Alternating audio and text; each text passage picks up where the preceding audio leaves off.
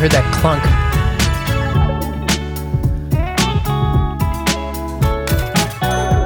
That's me and my uh, expensive podcast rig bouncing it around on the desk.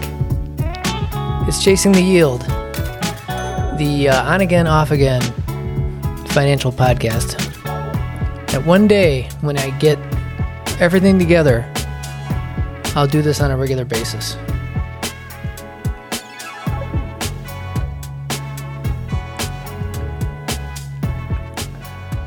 All right, today it is January 18th, 2024. I think I'm on episode 58 or something like that. Uh, so, what I'm going to talk about today is I, I was on Twitter the other day in a, little, in a short exchange with some other people regarding debt. And I don't know what it is about dividend investing and investing for income maybe it's just the internet in general or people in general, where what you're doing is wrong and what they're doing is right. And if you've been investing your own money for any length of time, then you know that there really is no one right way because one style investing is not you know, right for every person.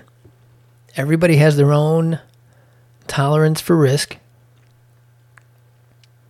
And everybody has different different amounts of money.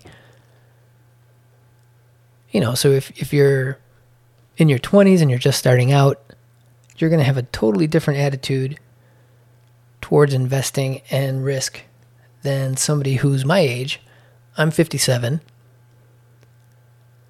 And so, you know, we're looking toward, you know, when you're 57, you're looking more towards the end of life versus the beginning of life. We've had our kids, we've bought our house, we you know, we've we've done all the stuff everybody, you know, everybody does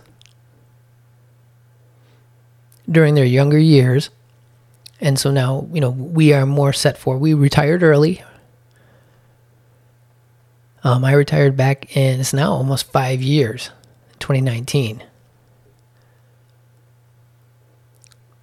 So you know my perspective on risk and income and debt are going to be totally different than somebody in their 30s 40s that are working a regular job and or maybe not working a regular job maybe you invest your own funds and you're able to make money that way but you're at a different stage of life. And so somebody tweeted you know there it's funny how there are all, all these little subcultures online.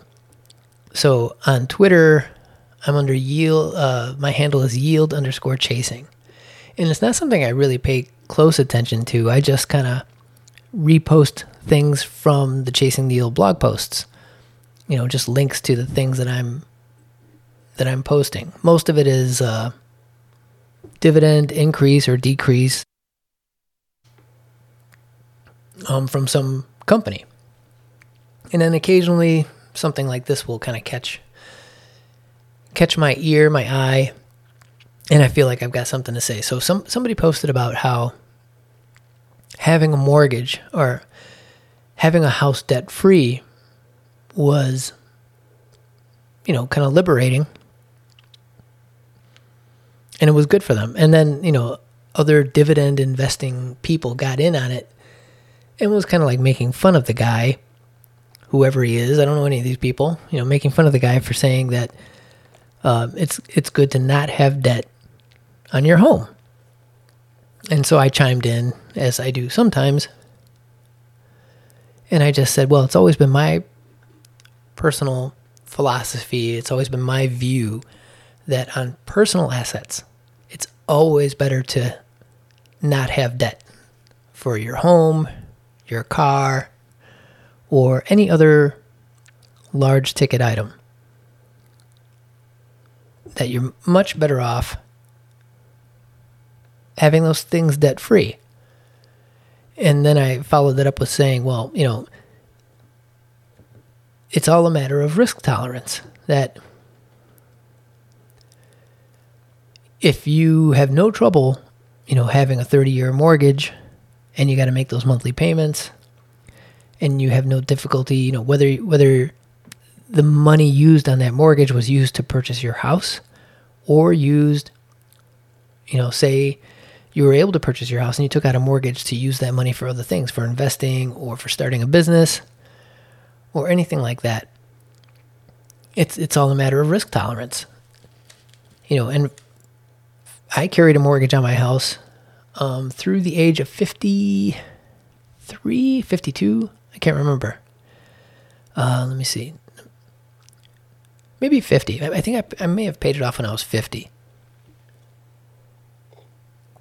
And that was um, that was a 30 year mortgage uh, back from 1988 that got refinanced a couple of times into 15 year notes because uh, we did some work on the house and um, we also t- took advantage of some lower interest rates when they happened because we bought the house in 1988 and you know interest rates were high at the time. I i think we were somewhere you know plus my credit wasn't the best at that time either. I was 20 21 22 years old.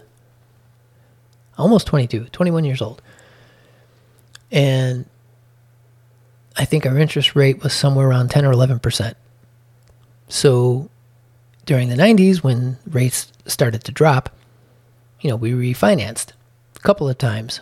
You know, once was to um, to use equity in order to do an addition to our house.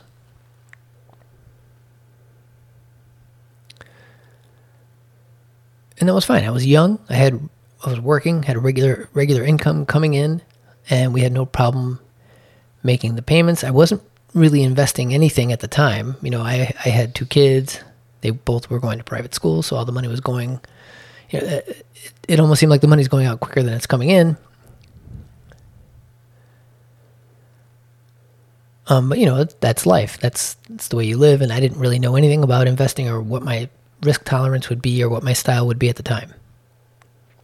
So you know, I was just conveying that that taking on debt like that is really all all a matter of risk tolerance.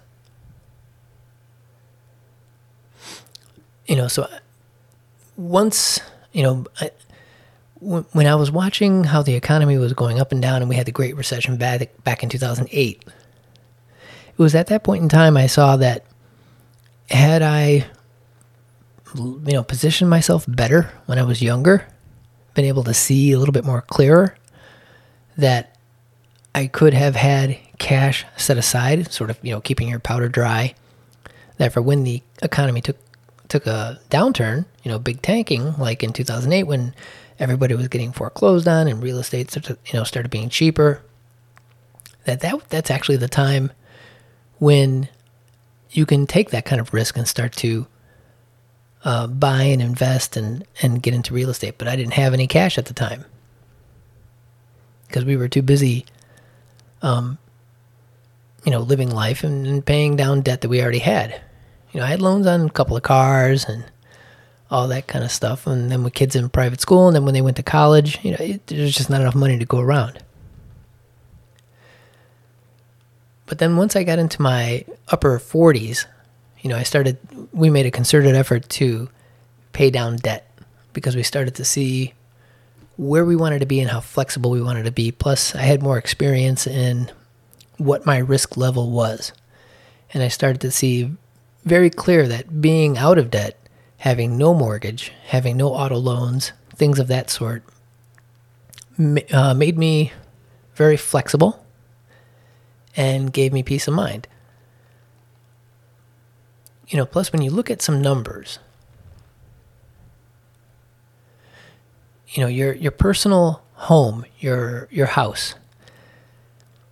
That type of real estate is not a true straight up investment because there's a whole lot of expenses that go along with home ownership. So, you know, a personal, in, in, my view, these are all obviously my opinion. None of this stuff you can label as fact. It's just how I feel about it. Is that a home, a personal home, is is more of a storage of value than an investment because of the expense involved. You're you're replacing roofs, HVAC systems, you know, pipes burst. You have all kinds of all kinds of problems that you got to solve. Plus, you know, you you tend to when you live in a house make changes that aren't necessarily changes that are investment value type changes. They're just changes that make you more comfortable in your home.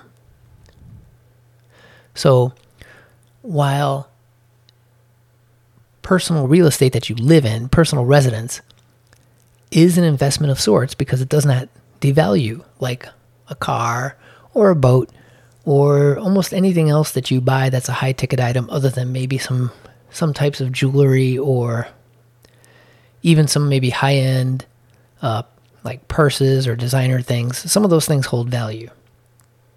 But for the most part, high ticket items, especially cars, do nothing but go down in value.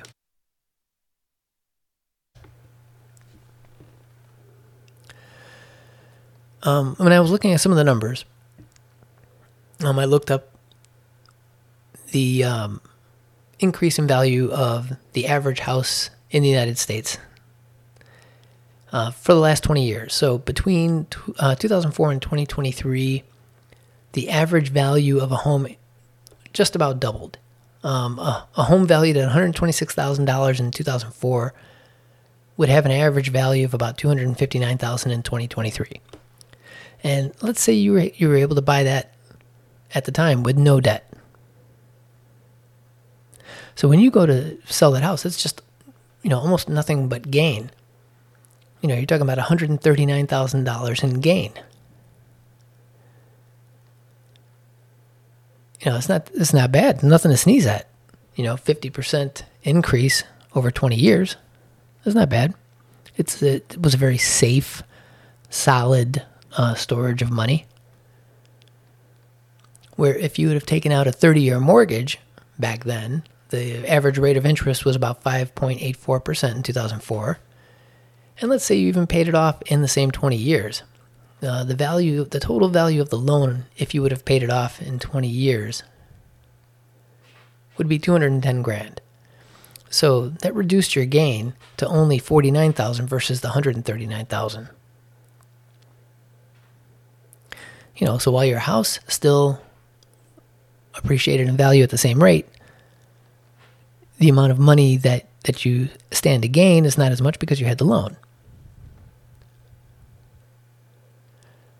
Now, if you were able to pay cash and you used that mortgage money for an investment or a business or something else, that's different.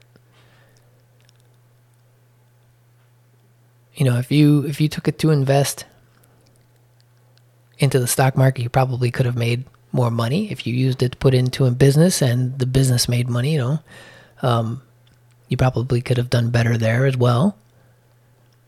But it wouldn't definitely wouldn't have been as secure, and so that's why it's all a matter of risk.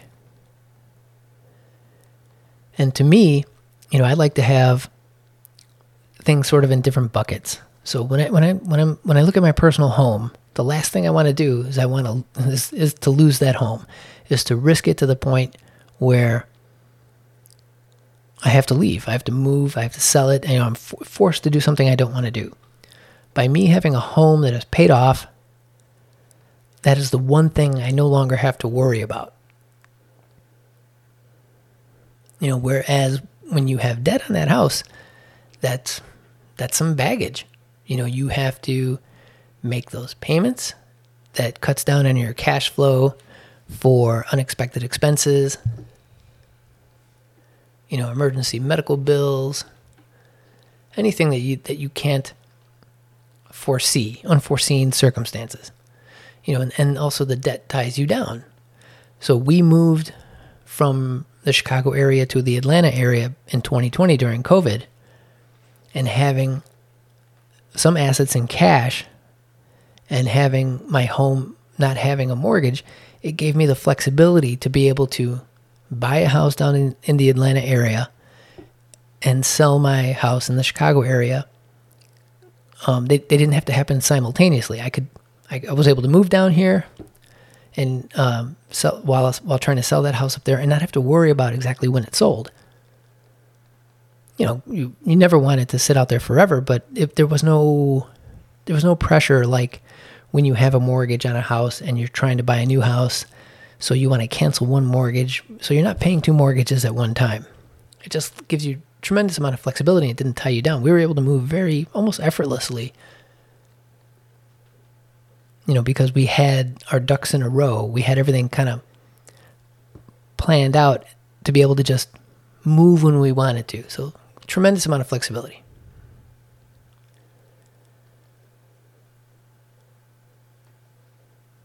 You know, and and and having that type of flexibility reduces you know the the stress for a move reduces the stress of being stuck. You know so just basically what i was trying to get across is that there is no one path for for everyone you can have some general rules of thumb you know like um saving 10% of of your income or what, whatever whatever rule of thumb you want to use or like when you retire they have the 4% rule which I don't abide by but and that 4% rule means that, that you spend 4% of your portfolio um, and every year in order to pay it down to when you you know, your for your life expectancy. So you need to have a certain amount put away for you to be able to spend that 4% every year so you don't outlive your funds.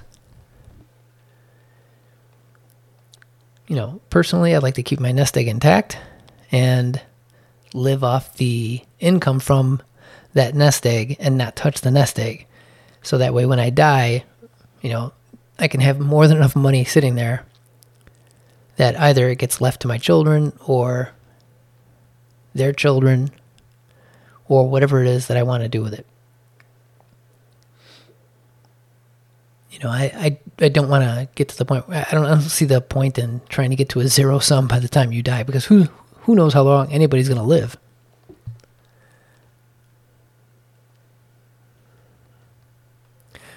But I, you know, I think those who follow a passive income way of living or you know dividend investing or any kind of thing where where you're talking about interest rates and dividend yields you know what is right for some people who are willing to risk a lot is not right for some people who who don't you know that's why i have things in in different buckets that's why i have three different portfolios per se. You know, they're separated in, into three portfolios low, medium, and high yield. I have more money in the low and medium yield and less money in the high yield because I don't want, you know, I don't want to risk all of it that way. So I risk a small portion of it that provides a decent amount of income. And then the bulk of the investments provide a moderate kind of income, but it's less at risk. And sure, I could take um, some of the, you know, you can go look at my portfolios on my website, chasingtheyield.com, and you can go take a look at some of the yields on some of the stocks that I hold. And some of them are quite low, but but they're very safe. There's no risk of the company cutting dividends or stop paying dividends. You know, where the ones that where the dividend is high, where the yield is very high, there's always a risk.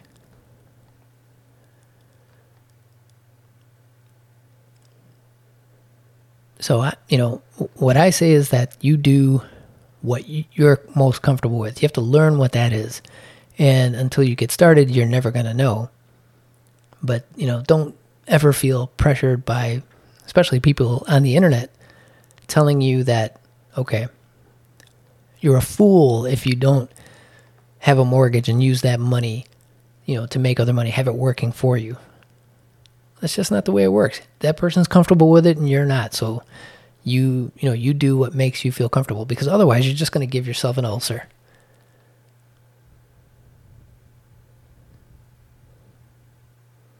So I, I hope uh, you know that that gives you the freedom to know that you're you're not alone with risk. I'm not the biggest risk taker either, and that you should feel free to handle your finances with how you are comfortable. And that's it until the next time um, I decide to do another episode.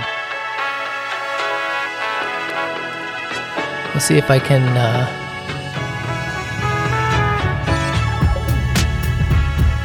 get this going on a regular basis like I promised myself.